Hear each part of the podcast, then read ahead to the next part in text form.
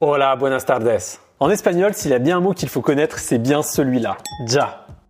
C'est un mot que tu retrouveras beaucoup dans des conversations informelles. Tu dois donc absolument, absolument le connaître.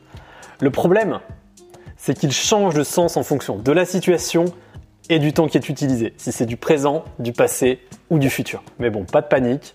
Dans cette vidéo, je vais t'expliquer ses principales utilisations. Ya est utilisé pour parler de l'immédiateté. Il s'utilise pour parler de maintenant, tout de suite. Et il peut être accompagné d'un léger haussement de ton. Hola, hijo. Has limpiado tu habitación como te pedí? Eh, no. Todavía no. Estoy un poco ocupado ahora. ¿Cómo? Todavía no. Tu madre va a regresar. Quiero que lo hagas. Ya.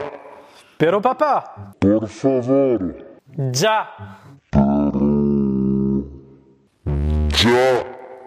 Ya peut également se traduire par déjà.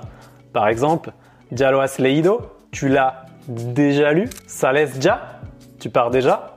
Ya lo sé, je le sais déjà. Ya est également utilisé pour exprimer la compréhension, pour dire à ton interlocuteur que tu comprends ce qu'il t'explique. C'est l'utilisation de ya que tu retrouveras le plus fréquemment dans les conversations.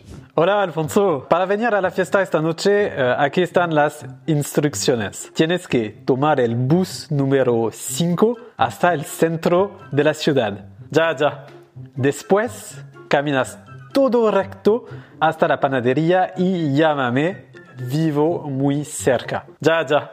Ya est également utilisé pour exprimer une sorte de futur. Par exemple, tu sors d'un restaurant avec tes amis et tu peux leur dire Ya nos vemos la próxima semana. On se verra la semaine prochaine. Ou bien d'autres exemples, Ya te lo dije. Je te le dirai plus tard. Ou Ya veremos. On verra bien.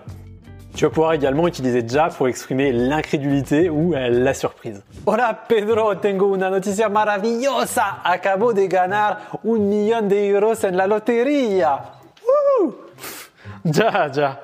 Tu remarqueras ici que le ya est utilisé pour dire ouais, ouais, c'est ça, ouais.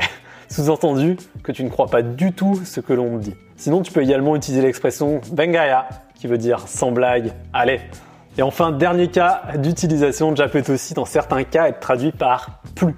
Par exemple, Maria ya no trabaja aquí. Maria, Marie, ne travaille plus ici. Los niños ya no viven en el país. Les enfants ne vivent plus ici. Ya no gano nada desde que cambié de trabajo. Je ne gagne plus rien depuis que j'ai changé de travail. Il y a encore quelques subtilités sur l'utilisation de ya, mais je pense qu'avec tout ce que je t'ai présenté aujourd'hui, tu seras capable de l'utiliser ou de le comprendre dans la majorité des cas. Si la vidéo t'a plu, mets-moi un like, partage cette vidéo à un ami qui a besoin d'apprendre l'espagnol. Cuídate y nos vemos pronto.